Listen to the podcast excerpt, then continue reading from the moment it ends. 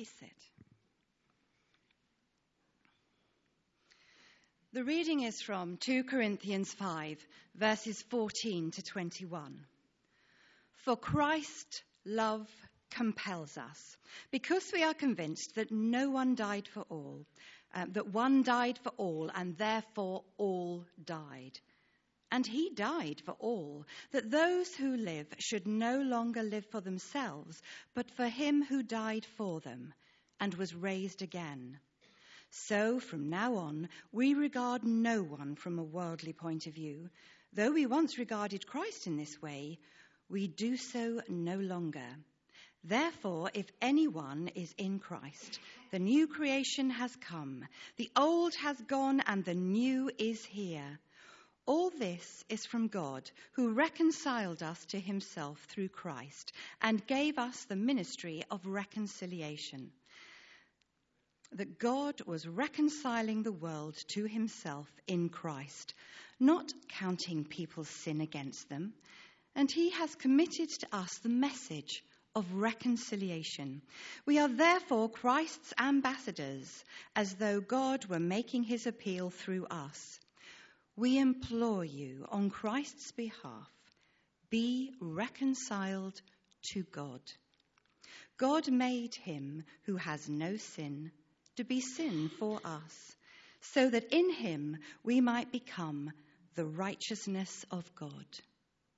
This is the word of the Lord. Thanks be to God.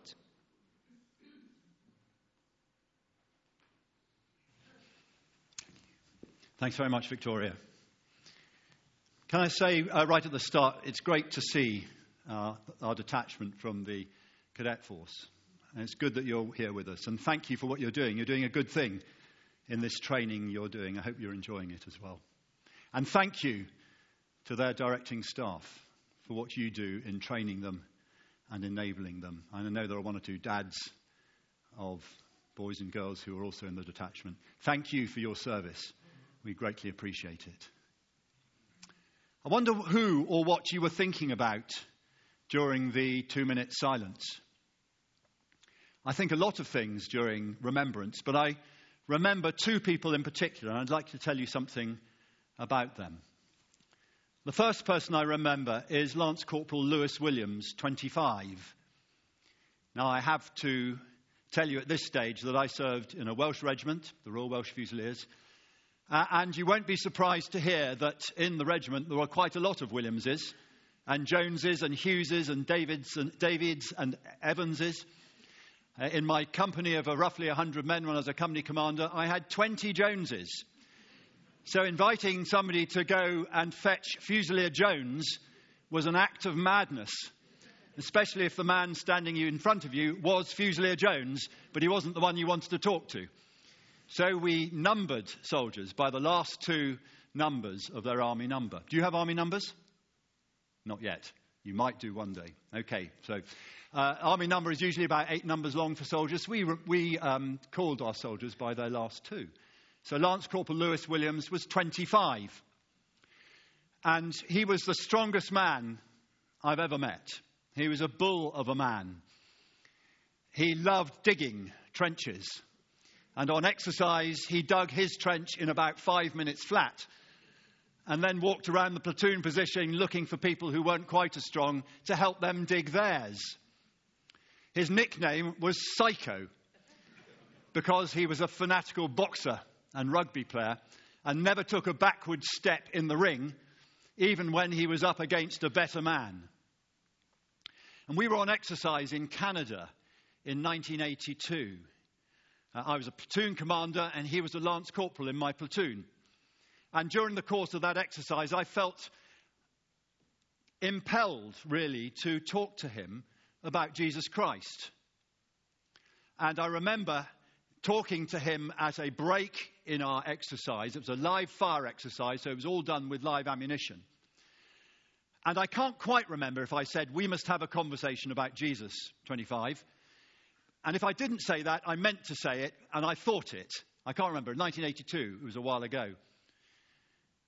And that was my intent. One hour later, 25 was dead he was shot in a very unfortunate accident And all I could do was massage his heart, and my platoon sergeant give him mouth to mouth as his lifeblood drained away. And I deeply regret his passing and that chance I missed to tell him about Jesus. The second person I think about is the Reverend Theodore Bayley Hardy. He started his professional life as a school teacher. Uh, but when he, his wife died in 1914, just at the start of the First World War, he left teaching and joined the church and became the parson of a small church in Cumbria. His daughter was in the Army Medical Service. His son served in the Royal Army Medical Corps in Gallipoli. And he was very keen as a man of the cloth to serve as a chaplain in the army. But because he was 51, he was told he was too old. But by 1916, such was the attrition of chaplains at the front that when he reapplied, he was accepted for service as an army chaplain. And in August 1916, found himself in France on the Western Front during the Somme offensive. And if you recall, during that offensive between July and November 1916, the British incurred over 400,000 casualties. And between August 1916 and his death on the 18th of October 1918, the Reverend Theodore Bayley Hardy was awarded the Victoria Cross, the Distinguished Service Order, and the Military Cross, the three highest gallantry awards that then existed. He was an extraordinary man he decided that the only way he could represent Christ to his men was to live with them in the front line and share their privations. And he was very rarely out of the front line. Even when the battalion to which he was attached came out for relief, very often he stayed in the trenches and took on caring for the battalion that came up to take their place. He spent all night in the trenches, talking to the soldiers, helping them, praying with them when they wanted prayer. When the battalion went over the top, he went with them. And then he spent his time saying the prayers for the dead and burying them, sometimes in no man's land, and very often under shell fire and rifle fire. And when the attack was over, he would then go out himself alone if necessary to bring back the wounded from no man's land and to care for them, to dress their wounds, and to get them back to the dressing station. In October 1917, he was awarded the DSO. And he was awarded that for staying with a soldier not 60 metres from a German machine gun nest, whilst that soldier, who was buried up to his neck in mud, slowly died. And he stayed with him, despite the fact he had also broken his wrist in a previous activity. In December 1917, he was awarded the Military Cross for bringing soldiers, wounded soldiers, back from no man's land under fire. And in April 1918, he was awarded the Victoria Cross, not just for one action. His citation was for action on the 5th of April, and the 25th of April, and the 26th of April, and the 27th of April. Each one of those actions itself would have guaranteed him a Victoria Cross. But he did things every day which we would call gallantry, and he called his normal Christian service. And it was perhaps inevitable, and perhaps this was what God had for him most that he did not survive the war. He was shot in the leg in the very final weeks of the war. And so Depleted was he, so exhausted physically uh, that he could not survive either the shock of his wounds nor the infection that followed. And he died in October 1918, a few weeks before the end of the war and two days before his 55th birthday. And it seems to me at remembrance that if our remembrance is only for two minutes on a Sunday, or for an hour in church on the nearest Sunday to the 11th of November then our remembrance is inadequate. The Kohima epitaph records that they gave their tomorrow for our today. And the question I think at remembrance that we should all focus on was, is what am I doing with my today such that it is worth that kind of sacrifice? They gave up their future to help the likes of you and me have a better today. And are we living in that better today? What do I mean by a better today? Here are two very quick examples from my experience. We lost a soldier, we lost quite a few soldiers in Afghanistan. And the mother of that soldier was awarded the Elizabeth Cross in due course. But that man's mates in his platoon took that mum to their hearts and they went and looked after her and her family, his brothers and sisters. And she became part of the regiment in an emotional way. And did that alleviate the grief of that mother losing her son? No, not really. And she still grieves to this day. But she gained a lot more sons as a result of their desire to make a difference for her and her family.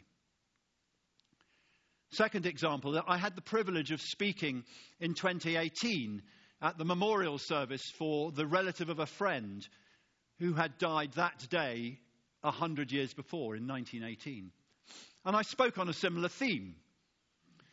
And later on, I heard from my friend that two of his relatives, who had not spoken to each other for years, had been reconciled. This surely is an exemplar of living a good life in the light of the sacrifice of others. Surely it is. And the Reverend Theodore Bayley Hardy lived that kind of life. But he wasn't a superhuman. He didn't live that, that life because he was a greater human being than others. He lived that life because he had an encounter with Jesus Christ that had changed him from the inside out. Our reading today said that the love of God compels us, and the love of God compel, compelled Theodore Bayley Hardy and people like him to go and serve and to death if necessary. And for him, it was necessary. And this is the kind of service that God calls his people into. We, we heard elsewhere in that reading that God is reconciling people to himself through Jesus Christ, not counting their sins against them. That is God's work to reconcile you and me to himself through Jesus. We are not his by right. We are not his by accident of birth. Nobody is. We have all sinned and fallen short of the glory of God the Bible says. But God has made a way for us in Jesus Christ to come to Him. And the church's job, our job as people who follow Jesus, is to be, as Paul called it, ambassadors for Christ. An ambassador is an embassy who takes letters, credentials from one kingdom to another kingdom to represent that kingdom. And the Bible says that God has delivered us out of the domain of darkness and transferred us to the kingdom of his beloved Son, in whom we have forgiveness of sins and reconciliation. And so, as people of the kingdom of God, those who have given their lives to Christ, we are called to be ambassadors to the domain of darkness where those who have not dwell. To urge them to be reconciled to God. This is the essence of our reading today. This is the essence of our Christian service to others.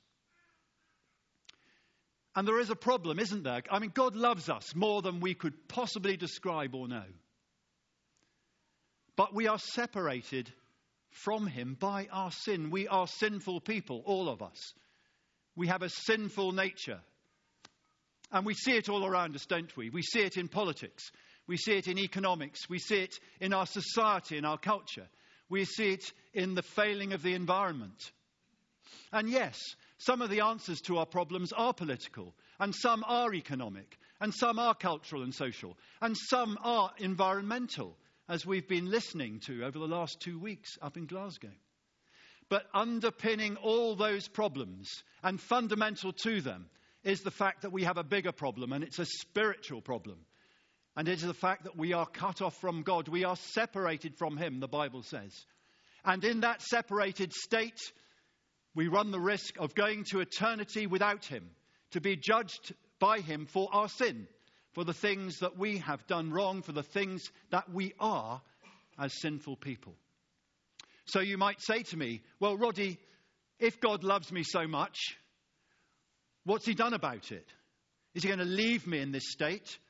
Or surely He could clear it up. And God could have walked out on us. But He hasn't and he didn't, because he has made a way for us to return and be reconciled to him and to enjoy for eternity the love and joy that he has for us. And that way is the Lord Jesus Christ, who walked on this earth, who showed us the kingdom of God, who healed the sick and the lame and the blind, who raised the dead, and then who died on the cross for our sins, whose blood was shed for us, for you and for me, that we might be reconciled to God. And the Bible says that God so loved the world that he gave us his Son, that whoever believes in him should not die, but should have eternal life. God didn't send his Son into the world to condemn the world, but that the world might be saved through him. And so we have a choice. This is not an academic exercise. This is not some irrelevant theological excursion. This is the most important existential question we shall ever face in our lives, and it is what have we done with Jesus Christ?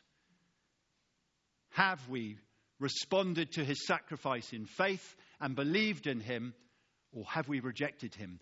There's only one way you can answer that question. It's one way or the other. And the Bible says if you confess with your mouth that Jesus is Lord and believe in your heart that God raised him from the dead, you will be saved. For with the heart one believes and is justified. That means one is made right with God because of what Jesus has done. And with the mouth one confesses and is saved. And that is what Jesus has done for us all. And so the likes of Theodore Bayley Hardy preached that message in the most dire of circumstances. And some responded, and some didn't. But the message was preached, and people had the opportunity to see the state they were in and to respond to the offer of salvation that Jesus gives us. And that is the role of the church, the role of you and me who believe in Jesus in seeking as ambassadors to reconcile people to God in Christ. And so, if you are here this morning and you do not believe in Jesus Christ, I don't mean an intellectual assent that he existed as a historical figure. I do mean believing and putting your trust in him like a drowning man clings to a rock or to a life raft. Believing in that sense that without clinging to him, we are doomed for eternity. If you believe in Jesus Christ, you can be saved. You will be saved. And if you are in that state of not knowing where you stand in relation to salvation, then Jesus Christ can come through for you and make you a different person and clean you from the inside out so that you too can do works like Theodore Bayley Hardy. And so, Paul in this letter urges urges us to be reconciled to God. I didn't have the chance to give that message to Corporal Lewis Williams, 25.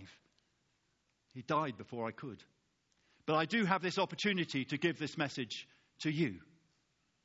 And so the question we have is Will you respond to Jesus?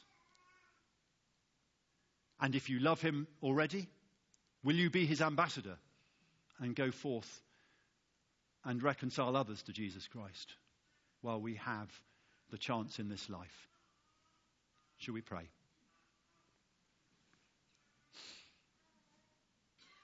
Father God, we thank you for your love for us that stirs the hearts of men and women to love you and serve you. Thank you that you have reconciled the world to yourself in your Son. Thank you that you have made a way for us to know you, to be cleansed from our sinfulness, to be made just in your sight, and to be reconciled to you. And it is through the blood of your Son. And we thank you for it in Jesus' name. Thank you, Lord, for calling us to serve you, those who love you. And for those who don't know Jesus, I'm going to pray this prayer. If you want to know Jesus Christ for yourself, you pray this prayer quietly in your heart. Lord Jesus, I thank you that you died for me. I thank you that you have saved me for eternity by your death on the cross. I want to be a child of God. I want to be saved by you. And so I come to you today. I confess my sin before you. And I ask you to cleanse me and to save me and to draw me to God in reconciliation for Jesus' sake. Amen.